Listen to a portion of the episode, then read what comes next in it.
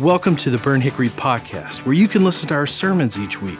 Our mission is to reach everyone around us with the hope of Christ. And our goal is that you'll find a place where you can learn, grow, live, and thrive in a faith family.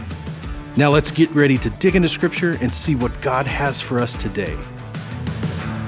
Well, good morning, church. Hopefully, you have had a great morning uh, so far. Let me just say this before we jump in to the message this morning. Whether it is your first week or it is your 30th year uh, here at Burnt Hickory, can I just say we're so thankful uh, that you are here and that you are watching and learning and seeing what it looks like uh, just to be part of the body of Christ. Well, as you've seen on the bumper, we are in a series here where what we're doing is we're examining some of the parables of Jesus, some of these earthly stories that Jesus gave to his disciples and the people that were following, these earthly stories that have a heavenly meaning. And from the beginning of this series, we have seen one of the most intriguing things about these stories is that Jesus would give the same words, the same context, the same message to a group of people, and these people over here would hear the truth, would receive the truth, would see what Jesus was saying. But these people on this side, it would just kind of wash over, glaze eyed, hardened heart, and it would do nothing for them. And it's been so just rich and so fresh to kind of realize that's why in church, that's why in the Bible, and that's why even today, the two people can read the same thing in a moment, and one will have their life changed, and one on this side will just go, okay, check that box, and I got it done. This is why some of the smartest people on this planet can hear the message of Jesus, but yet it doesn't soak into their heart. A lot of it has to do with the position and the tenderness of where our heart is. Week one, we looked at this parable about the soils, right? The Matthew chapter 13, and we asked this question: What is our heart, and how is our heart, and is our heart receptive to the Word of God? The second week in the series, we stayed in Matthew 13, and we looked at the parable of the treasure. We looked at the parable of the pearl. Well, we looked at it kind of. You were in your pajamas at home, so I get it. It was halfway there, right? And we asked ourselves this question at the end of that one: Is what is the gospel worth? What is it worth to us? Is it worth selling everything that we have and running and chasing after that pearl of great price or that treasure in the field? Last week we looked at Matthew chapter 20 and the parable of the vineyards, uh, the pair of the servants in the vineyard, and we saw that there's 6 a.m. workers that always are just thinking, well, that's not fair. And then we saw that there's the 5 p.m. workers that really trust God and just say, hey, God, you are sovereign and you are in control. And my job is just to trust you and to trust in your goodness. You know, one of the coolest things looking at these parables every week is, is there's so much more to them than just putting them on the flannel board, right? There's so much more to them than just the surface level conversation. In fact, that's why in a lot of the parables, Jesus looked at the people that were following him and he would say, Listen, you need to hear this. So, listen, that's our job. Our job is to listen. Well, this morning, if you have a copy of Scripture, we're going to be in Matthew chapter 25 this morning. Matthew chapter 25, it's another one of Matthew's parables that we're going to look at today. In fact, Matthew 25 doesn't just give us one parable, but it gives us a three for one special in parables. And we are going to look at every one of them this morning. So if you came this morning looking for a parable, good news, you're going to get three works, three weeks worth in the next 57 minutes. All right, here it is. Just kidding for those of you that are visiting kind of. Um, there it is. Three parables in Matthew chapter 25. We're going to look at them and then we're going to land officially. The parable for the morning is the parable of the sheep and the goats. Now, when I say goat for you young people, all right, I'm not talking about Tom Brady, Celine Dion, or Thomas Rhett, LeBron, or Trout, all right? I'm talking about an animal, all right? An animal that is the goat. So, Jesus in this parable gives a idea and an encouragement to his disciples throughout this whole chapter of what it's going to look like when he returns. And so these parables are actually a response to a question that the disciples asked Jesus about what that's going to be, how that's going to go, and what that's going to look like. And Jesus wanted to encourage his disciples. So Jesus calls all the people in, calls everybody together, and he begins to tell them these stories about a day of when he was going to return. The difference is is when Jesus does return and what he's saying is he's not going to return return in a manger. He's not going to return as a baby, but he's going to return as Jesus, the Messiah, the Son of Man, in all of his glory. So these parables all point to this one idea that we, as believers in Jesus, should be looking for that day, that we should be living for that day, and that we should be prepared for the day that Jesus is going to return. Let me summarize the first two parables, and then we're going to spend most of our time in the back two. But what I want you to notice is that every one of the parables from this chapter builds on the parable before. So it's really kind of hard just to tell the last one without seeing the first two. First parable in Matthew 25, if you've been in church for a long time, you'll remember that it's the parable of the bridesmaids. Or if you're a KJVer from a long time ago, the parable of the maidens. All right, that sounds so official. It's where Jesus tells this story about these 10 bridesmaids they're all at the bride's house. They're all ready for the, the bride party to where the groom would come and pick them up and they would walk down the street to the groom's house. Weddings looked a little bit different that day. There wasn't a moment in time that it was, there was a range of time to where the groom would go to his father's house. He would prepare a house on the side of that house, probably not the wisest thing, but it's how they did it. He would go, once it was prepared, he would come and get his bride with the bridal party. They would walk down the streets in this massive party. They would go to the father's house. They would have the last part of the wedding, the feast, the party, and then they would be officially married. Well, in this story, Jesus says that five of the bridesmaids were wise. They were wise bridesmaids, and they lived their lives at the bride's house, ready for the groom to return. They had their bags packed. They were ready for the day. They kept their lamps full of oil. And, if, and in fact, Jesus says they actually took some extra with them so that in any moment when Jesus the groom came to get them, they would be ready to go. They would be ready to be received. They would be ready to go to the party. Well, Jesus says there's the other five in the story that didn't live their life like Jesus was going to come, like the groom was going to come. In other words, they just thought to themselves, well, he's not coming today. He's not going to come tomorrow. I'm not worried about it. When I get older, I'll worry about it. When I get all the money I need, I'll worry about it. When I sow my wild oats, I don't know what that means, but I've just heard it before. I then will get ready. But what the Bible says is they ran out of oil. And there was no Amazon two hour shipping or the whole problem would be gone, right? So they had to go find some.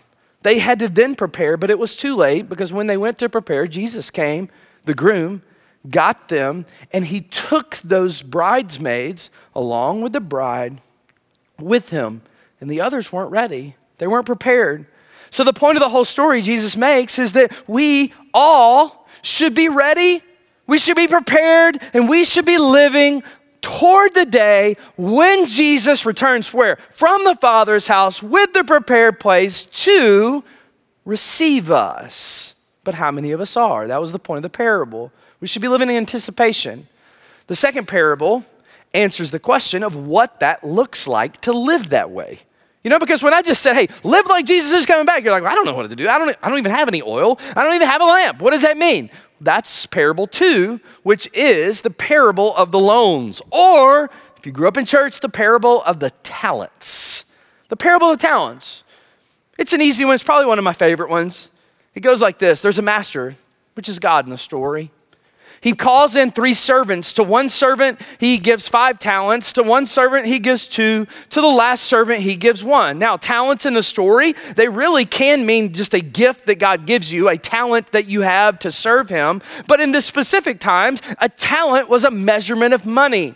It really was a measurement of, in today's world, $15,000. So to one servant, the master gives 75K. To one, he gives 30K. And to one, he doesn't trust him a whole lot. He just gives him 15K. The master looks at him and says, Hey, I am going on a trip, right? Representing Jesus going to the Father's and when I come back, I want to see what you do with this money. He tells these servants, right, to invest the money, to get a gain on the money because inflation is going to eat it alive. Amen? If they don't.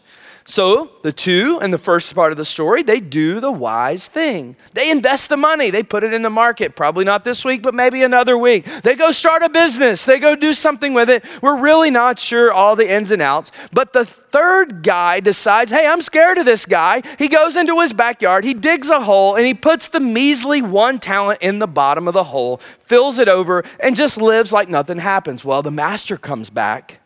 He calls the servants in and he looks at him and says, What did you do with my money? I can't wait to hear it. The first two are like, Well, this is what we did. And he says, Well, bless you. I give you this, I give you more. The last guy comes up and he's got his little box of money, right? He's got it in a little, I don't know what kind of little box, but in my mind, it's maybe a paper bag, I don't know. And he gives it to him. He says, Well, I was kind of scared. Here you go. And in verse 26, one of the scariest verses in the whole Bible, I might add, verse 26, the master calls this servant evil or wicked. He calls him wicked. In other words, what the master is saying in this story to all of us is that for us to be ready for the master's return is for us to be leveraging the talents, the abilities, and the gifts that God has given us. That He's given us, not just sitting on them, right?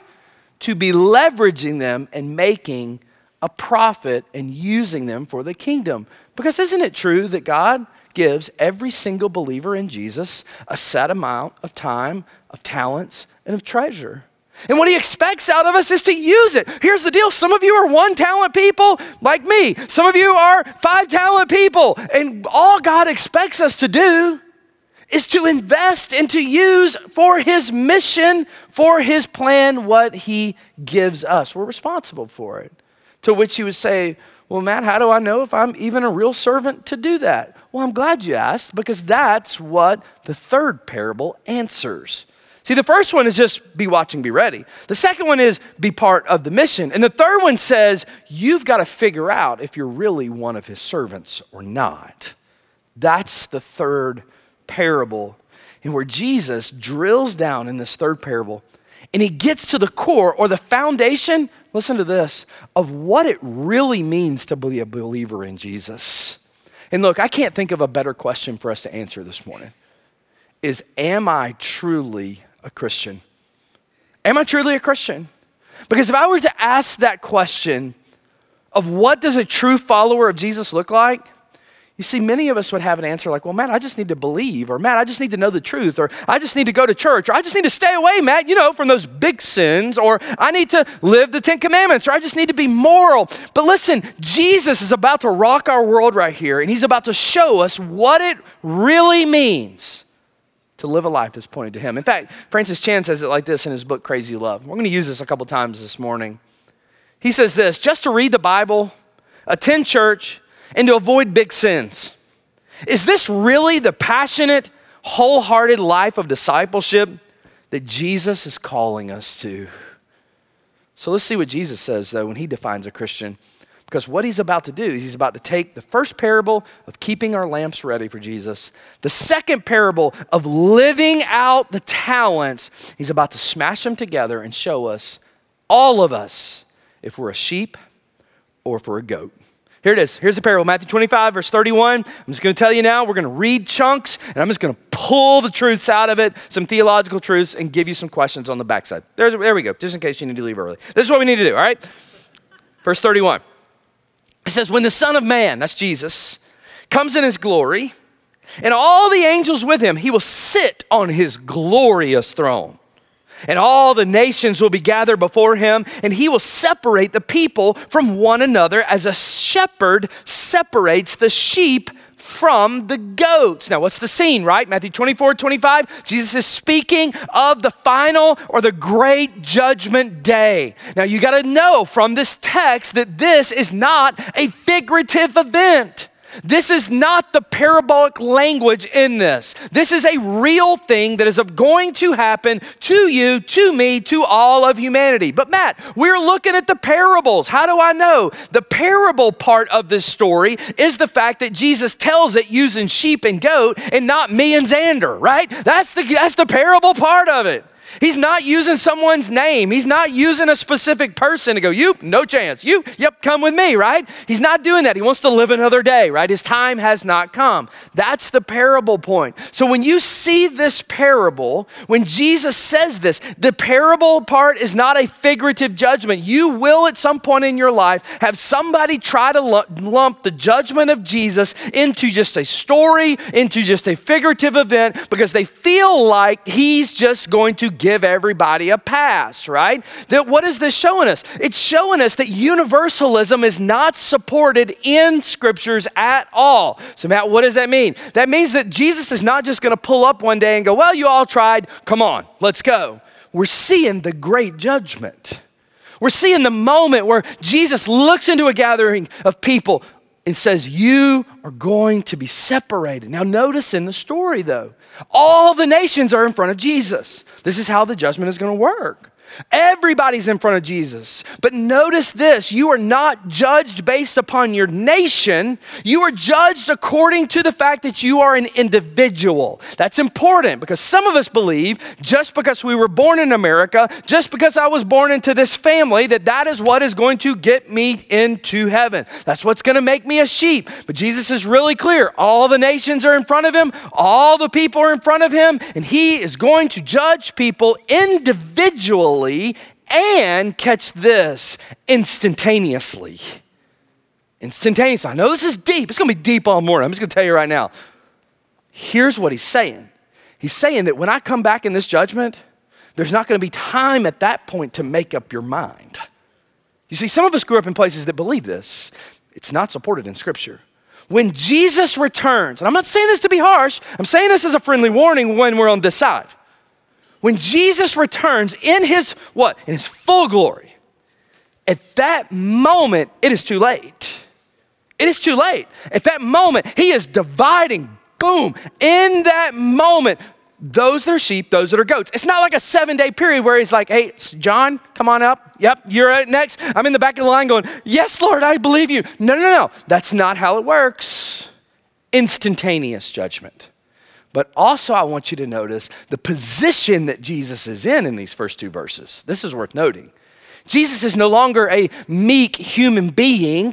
He's no longer a man of sorrows. He's no longer riding on a colt. He's no longer walking with his disciples fully human. Now we are seeing the Son of Man, Jesus, in his what? It's like the sixth word when the Son of Man comes in his glory in his glory with what? On the throne of the universe. This is Jesus. This is the Messiah. This is the one that we worship. This is the one that saves us, is going to be the one that judges us. That is now returning in full glory with your minds and my minds on his heart as to who is following him. It's a real event, peoples. It's real, it's not figurative, and it's gonna be an event that every single one of us walks through if we're still alive. But Matt, what if I'm dead? Glad you asked. If you're dead, you are judged upon your death. This is for people who are alive. All right? Keep going in the story. That was two verses. Oh man. Here we go, verse 33. He will put the sheep on his right. Now, if you've read the Bible, you'll know that the right hand is the blessing. All right, it's the blessing of God. If you're doing the Bible reading plan through the year, you saw Joseph this week bless his grandson. Remember, he was like, boop, and he crossed his hands because he wanted him to have the right. The righteous right hand of God is what carries us. Sorry, Southpaws, we love you, but the right hand, right? He put the sheep on his right and the goats on his left. Then the king will say to those on the right, Come, you who are blessed by my Father, take your inheritance. Take your inheritance. The kingdom prepared for you, catch this, since the creation of the world. So clearly, what are we seeing? There's going to be a judgment. There's going to be a judgment where the sheep and the goats, both animals that look the same, that act the same, that travel with the same herd in Israel, I might add, are going to be separated. There's qualifications. The place, what, what does Jesus say? The place that has been prepared for the sheep. Do you see this? Has been prepared since the beginning of time. Since the beginning of time. The place that sheep, the true Christians, they're going to be rewarded. Now, look, I understand, I understand that a lot of people will skip through these passages. They don't like talking about judgment passages, right? I want to go to one of those churches that feels good. You're missing the story, right? Because this story feels good. This story gives hope. This story gives promise, and it's incredible to read the Bible. What do we said? On one side, it is an incredible message of hope because if you are a believer in Jesus, there's been a place prepared for you, and we're living for that place. We're eyes are gazed on that place, and we will spend eternity in that place. There's hope in that, but there's also hope in the fact that we're all still breathing and can make a decision today to be in that place. So don't just skirt around the judgment passages. They're encouraging that if you're hearing this, you can still turn. You can still trust Christ. Verse 35. Watch, he describes the true sheep. Listen to this. For I was hungry, Jesus said, and you gave me something to eat. I was thirsty, you gave me something to drink. I was a stranger, you invited me in. I needed clothes, and you clothed me. I was sick, and you looked after me. I was in prison, and you came to visit me. Then the righteous will answer him, Lord, when did we see you hungry and feed you? Or thirsty and give you something to drink? When did we see you a stranger and invite you in? Or needing clothes and clothe you? I think I would remember that, right? Verse 39. When did we see you sick or in prison or, visit, or go visit you? Then the king will reply. If you're an underliner, highlighter, whatever, you might want this verse right here. Truly I tell you, whatever you did for one of the least of these brothers and sisters of mine, you did for me. So, Jesus in this judgment text describes the life of a sheep, describes the life of a true believer that at the judgment day will end up receiving their reward for eternity. But we got to settle first. We're going to look at that. We got to settle first. What does this phrase, least of these brothers and sisters, mean? Because that's important. That's important. In Matthew's gospel, Jesus uses a lot of times a family phrase like brothers or sisters or brethren. Anytime Jesus uses that, he is referring to the believers in Jesus. He's referring to the followers in Jesus. He's referring to those that know Jesus. So when Jesus does this, least of these brothers and sisters, he is talking about his disciples, the people that are following him. Now, it is obvious though, in scripture, we are called to reach the poor. We are called to reach the nations. We are called to be a light in the darkness and to provide for people, whether they're believers or not believers. Don't hear me say that we're not. But in this text, that is not what he's speaking of. He is speaking of what we do in the life of believers, in the life of the body of Christ, what we do in the life of those that are struggling under the banner of Jesus will, in fact, show who is a true believer in Jesus. So before we go, and I just want you to, I want you to let this sink in. Because what Jesus is saying here is this when you do kindness to one of Jesus' children, catch this, you're doing kindness to him. When you serve one of God's kids, when you serve a fellow believer in Jesus, you are, in fact, what did he say? You are doing it for him. You're doing it for him. Jesus considers it done for him.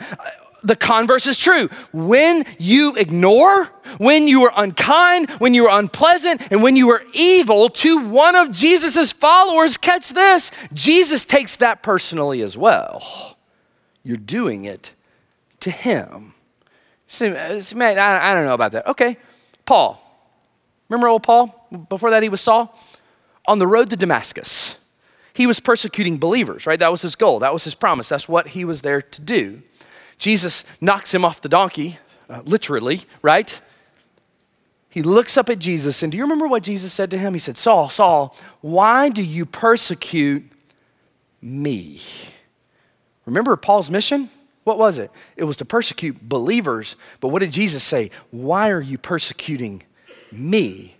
It's the moral of this story. The things that we do to believers in Jesus, we do to the heart of Jesus. So before you get snappy at another believer, read the text, all right? And it makes so much sense, right? 24 years in student ministry taught me one thing it's this. You want to see Mama Bear come out? Don't put their kid in the right house at D now. Ignore their kid. Let their kid get punished. Let some send their kid home from camp. Why? Because what you do to that mama bear's kid, you do to her. You want to be blessed? Bail them out of jail. Talk them off the ledge. Blessings and honor, glory and majesty. All that happens to you. Why? Because what you do to the kid, you do to the parent. The father makes so much sense. Even Melissa's life, right? She's pretty, she's pretty self-controlled in public, but you do something to one of her babies, it's coming. It's coming. See, that's how God feels about it, right?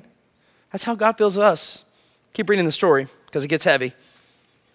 Then, verse 41, he will say to those on his left, Depart from me. Depart from me. It gets heavy. You who are cursed into the eternal fire, prepared for the devil and his angels. Now, notice the subtle difference. The place that is prepared for those that are walking in Jesus has been prepared for us since the beginning of time. This has been prepared for the devil and his angels, but we snuck into it because of the sin in our lives. It's a big difference there. Verse 42 For Jesus said, I was hungry and you gave me nothing to eat. I was thirsty and you gave me nothing to drink. I was a stranger and you did not invite me in. I needed clothes and you did not clothe me. I was sick and in person and you did not look after me.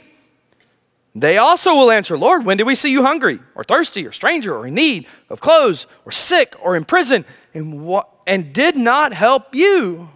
Verse 25, 45. He will reply, Truly, I tell you, whatever you did not do for one of the least of these, you did not do for me. Verse 46 Then they will go away into eternal punishment, but the righteous to eternal life.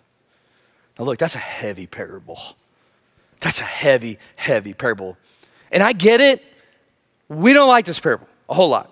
But I want you to see the other side of the parable. It is an encouraging parable because it shows us the answer to three massive questions in our life that we need to settle. And the first one is this it's the question of who will go to heaven? Tells us incredibly clear in the text. But this parable is pretty alarming because it shows us, quite frankly, that not everyone who considers themselves a Christian will go to heaven. Think about the parables. The sheep and the goats, right? They both recognize Jesus as Lord.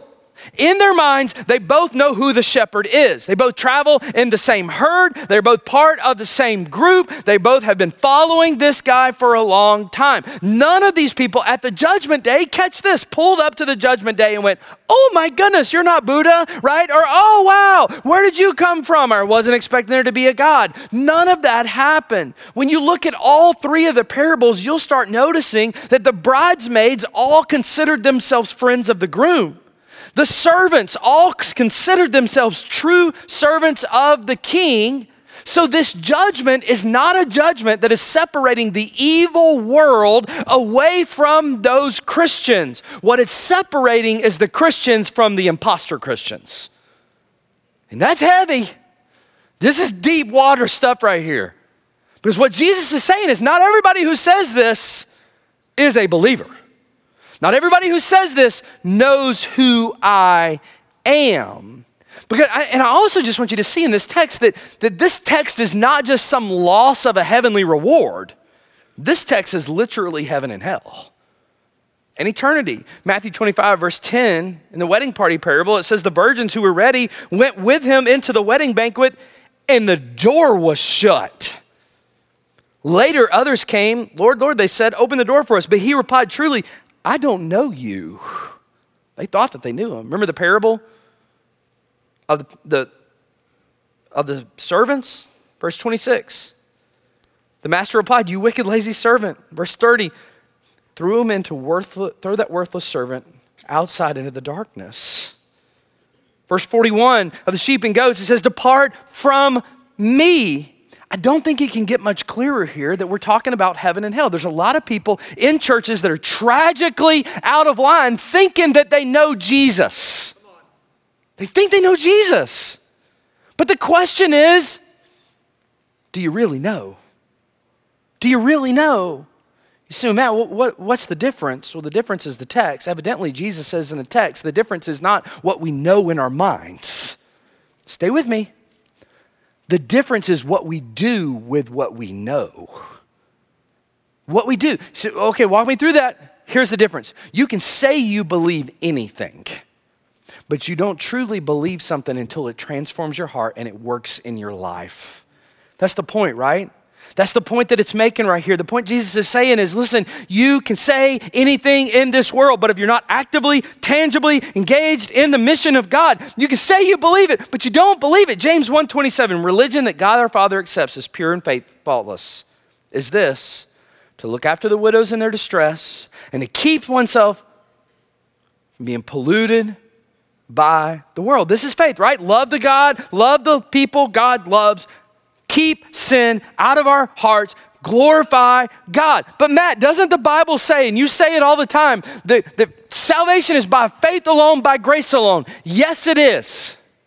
But I'll tell you this salvation truly hasn't happened until you engage into the life of Christ because your mind and your heart cannot be transformed if you are not willing to do it. If you're not willing to serve, here's the principle. I just want to be clear so nobody takes out of context.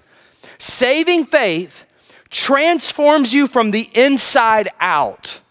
And it's always demonstrated by actively engaging in the mission of God. Always. So, catch this. The text is showing us you don't work for your salvation, you work because of your salvation. That's the message. That's how you distinguish those who have had just some, some crazy intellectual, ah, I know the shepherd, versus those that God has transformed their heart. That's what he's saying. James 2:17 says in the same way, faith by itself if not accompanied by action is dead. Jesus makes the point if you believe in me at all, of course you will be moved to take action. If you know the gospel at all, how can you not be moved in the mission? Let me be clear. I just want to be clear, so don't upset anybody this week. Jesus is not saying given to the poor gives you salvation.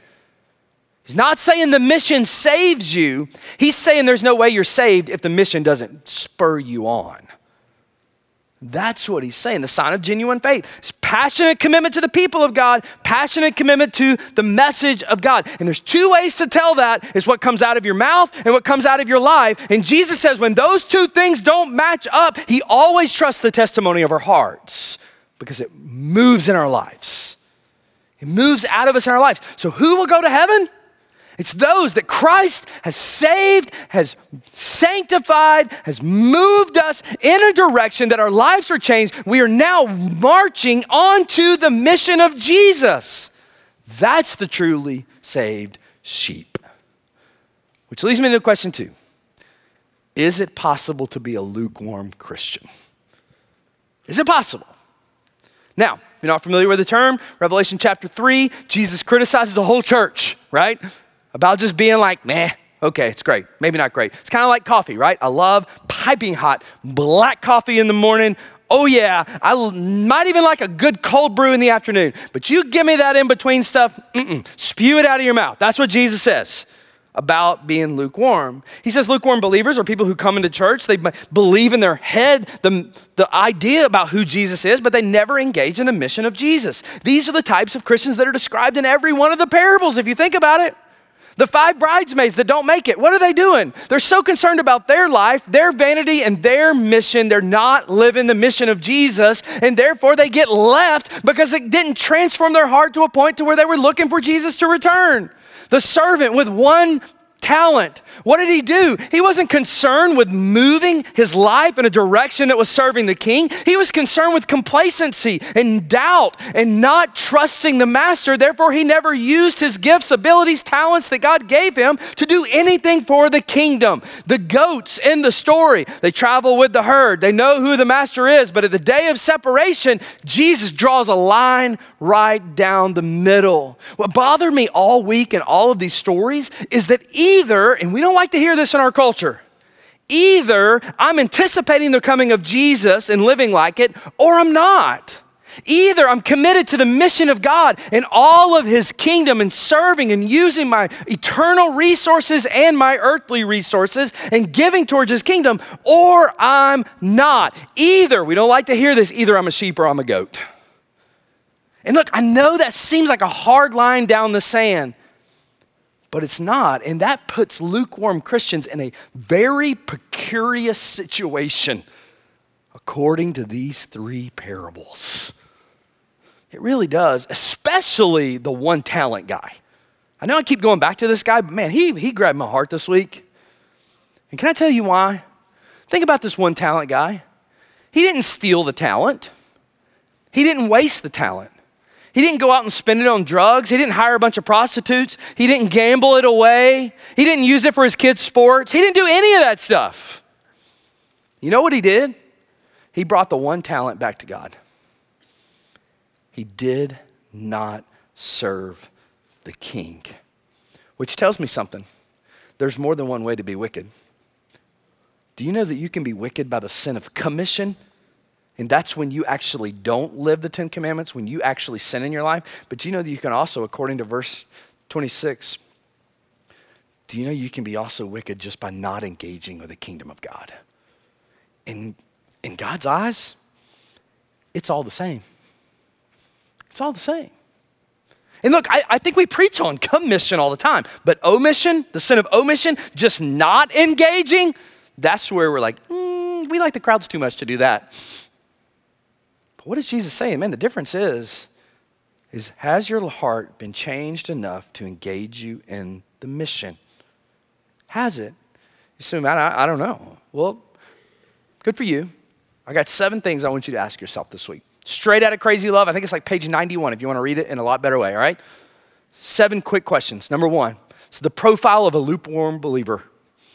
Number one, lukewarm Christians don't really want to be saved from their sin, they only want to be saved from the consequences of their sin. In other words, they just want a fire escape plan. They have no desire for holiness and devotion. None. It's just useful. Number two, Lukewarm believers are moved by stories about people who do radical things for Christ, but they don't do radical things themselves. In other words, they sit in places like this, they hear missional moments, they hear people who are giving, who are sacrificing, they're like, oh, that's such a great story. And that's it. You see, they really see things as radical as God sees as just normal.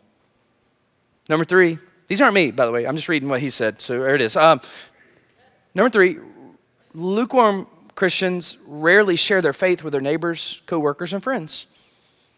They don't want to be rejected. They don't want others to be uncomfortable, and this is really just a result of them not believing the message. Number four, told you they're quick. Lukewarm Christians think about earth much, much more than they think about eternity. Think about earth. It's what they're hanging everything on. It's just all about the now. Number five, this one gets a little bit up in their business.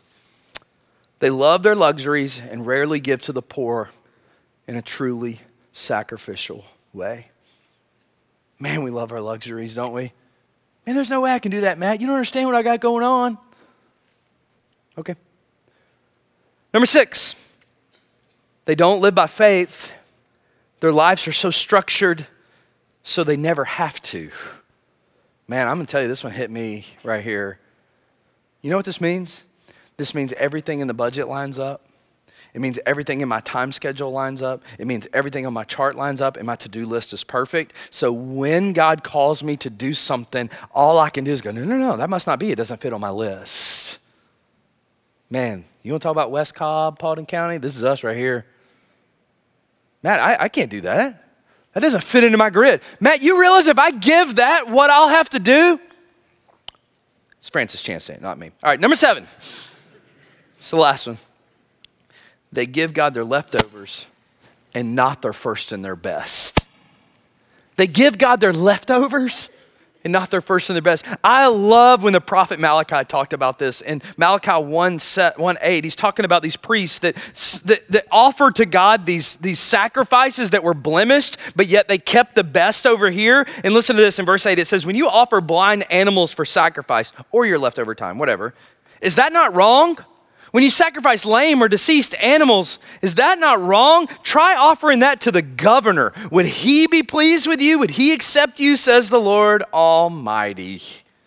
You see, all of these things, God says, are not just an inadequate way of living, they're really evil. They're evil. They're us holding back on our giving, on our time, on our talents, on our resources. So, can we just please stop calling our Stop calling our complacency and our apathy a busy schedule or bills, and let's just call it what it is it's evil. It's just that we don't trust the gospel enough for Him to provide for us. Now, please don't hear me wrong. We all go through seasons of lukewarmness. I know I do. I know I do. But the question is when you became a Christian, did it include a surrender to the mission of Christ?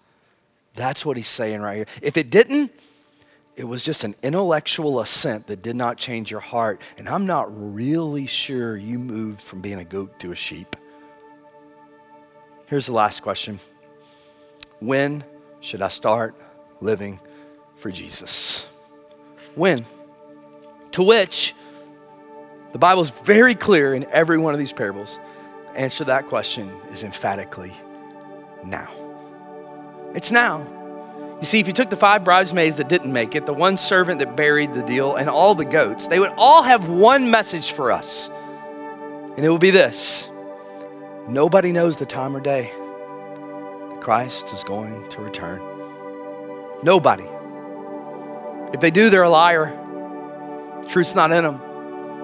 And they would say, I promise you, it is not worth rolling the dice that it will be later because later might not exist.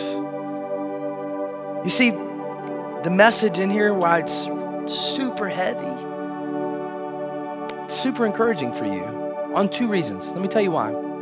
Number one, it's because you're already a sheep, which makes this an incredible passage for you. Because you're looking at the Father going, heck yeah, I'm going to the wedding. Give me that blessing, eternity's coming. But it's encouraging for you too, also, because even if you are a goat, you don't have to stay that way. You don't have to stay that way. The Lord Jesus Christ said, Come to me, all you who are weary and burdened, and I will give you rest. He said, I'm the way, the truth, and the life. No one comes to the Father except through me. He says, The wages of sin is death, but the gift of God is eternal life. You know, the most encouraging part of the story is this He hasn't come back yet, and you're hearing the gospel message.